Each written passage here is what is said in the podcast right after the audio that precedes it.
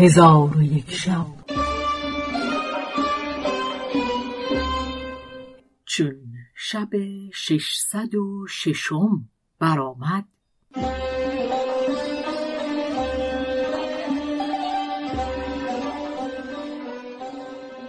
گفت ای ملک جوانبخت باغبان حیران همی رفت و راه از بیراهه نمی شناخت.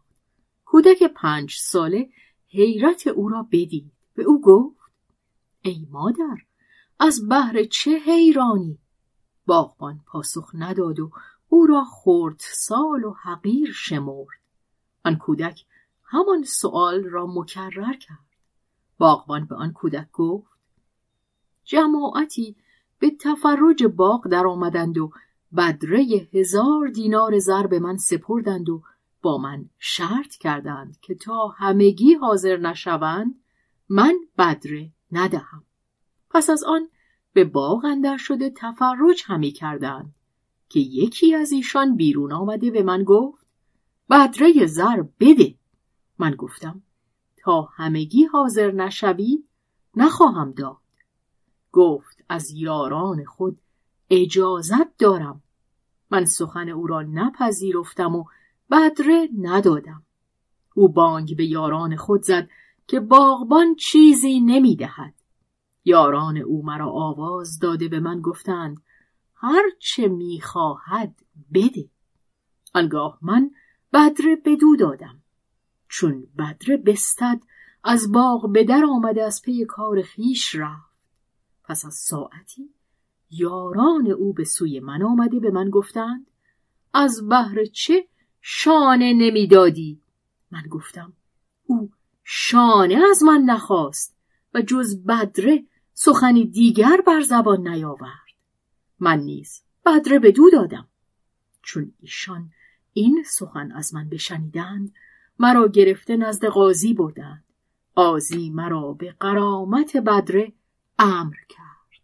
کودک گفت ای مادر یک درم به من ده که حلوا بگیرم و سخنی بگویم که خلاص تو در آن باشد.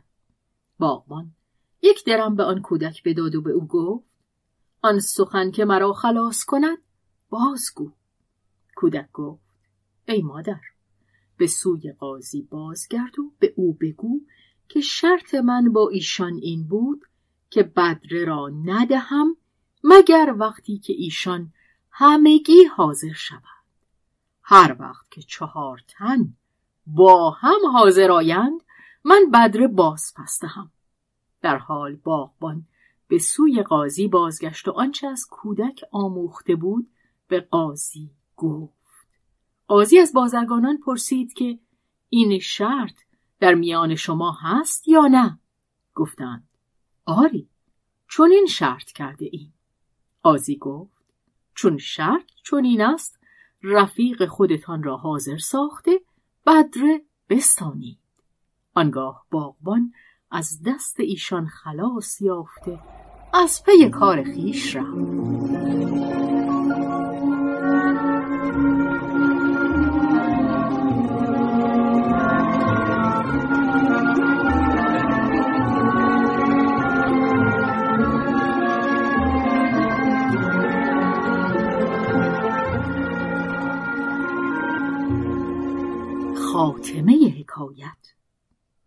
چون حاضران این سخنان از ملک زاده شنیدند گفتند ای ملک پسر تو از ابنای زمان برتر و داناتر است پس ملک پسر خود را به سینه گرفته جبین او را ببوسید و از قضیت کنیزک باز پرسید ملک زاده به خدا و رسول سوگند یاد کرد که کنیزک مرا به خیشتن دعوت می کرد. ملک سخنان او را باور کرده به ملک زاده گفت داوری او را به تو دادم. خواهی بکش و خواهی آزاد کن. ملک زاده گفت از شهر بیرونش کنم. پس ملک زاده او را از شهر بیرون کرده با پدر خود به کامرانی به سر می بردند تا اینکه لشکر مرگ بدیشان بتا و سبحان من لایمو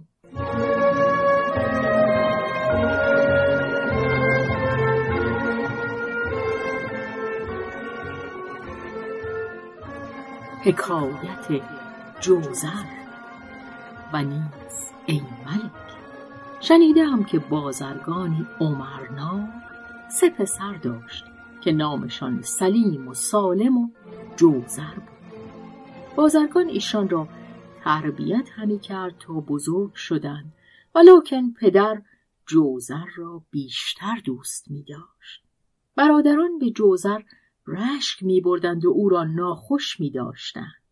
چون بازرگان سال خورده بود بیم آن داشت که بمیرد و جوزر از برادران به رنجندر افتد جماعتی از پیوندان خود با امنای قاضی حاضر آورد و تمامت مال خود را جمع کرده به ایشان گفت این مال چهار بخش کنید ایشان مال را بخش کردند.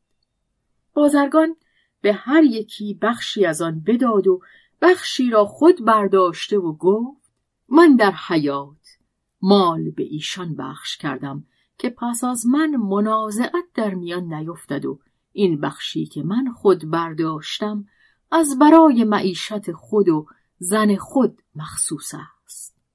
چون قصه به دینجا رسید بامداد شد و شهرزاد لب از داستان فرو بست.